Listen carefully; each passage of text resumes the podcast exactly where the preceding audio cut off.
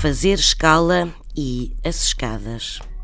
Fazer escala é hoje uma expressão muito usada, sobretudo ligada ao transporte aéreo. Trata-se de entrar num aeroporto situado entre o de partida e o de chegada. Mas antes da massificação da viagem de avião, apenas os navios faziam escala, ou seja, paragens para reabastecer, receber carga ou passageiros. O curioso é que escala vem do italiano e escala quer dizer escada. Escala era também o nome que no Levante, ou seja, na região oriental banhada pelo Mediterrâneo, se dava ao molhe com escadas que permitia carregar e descarregar os navios.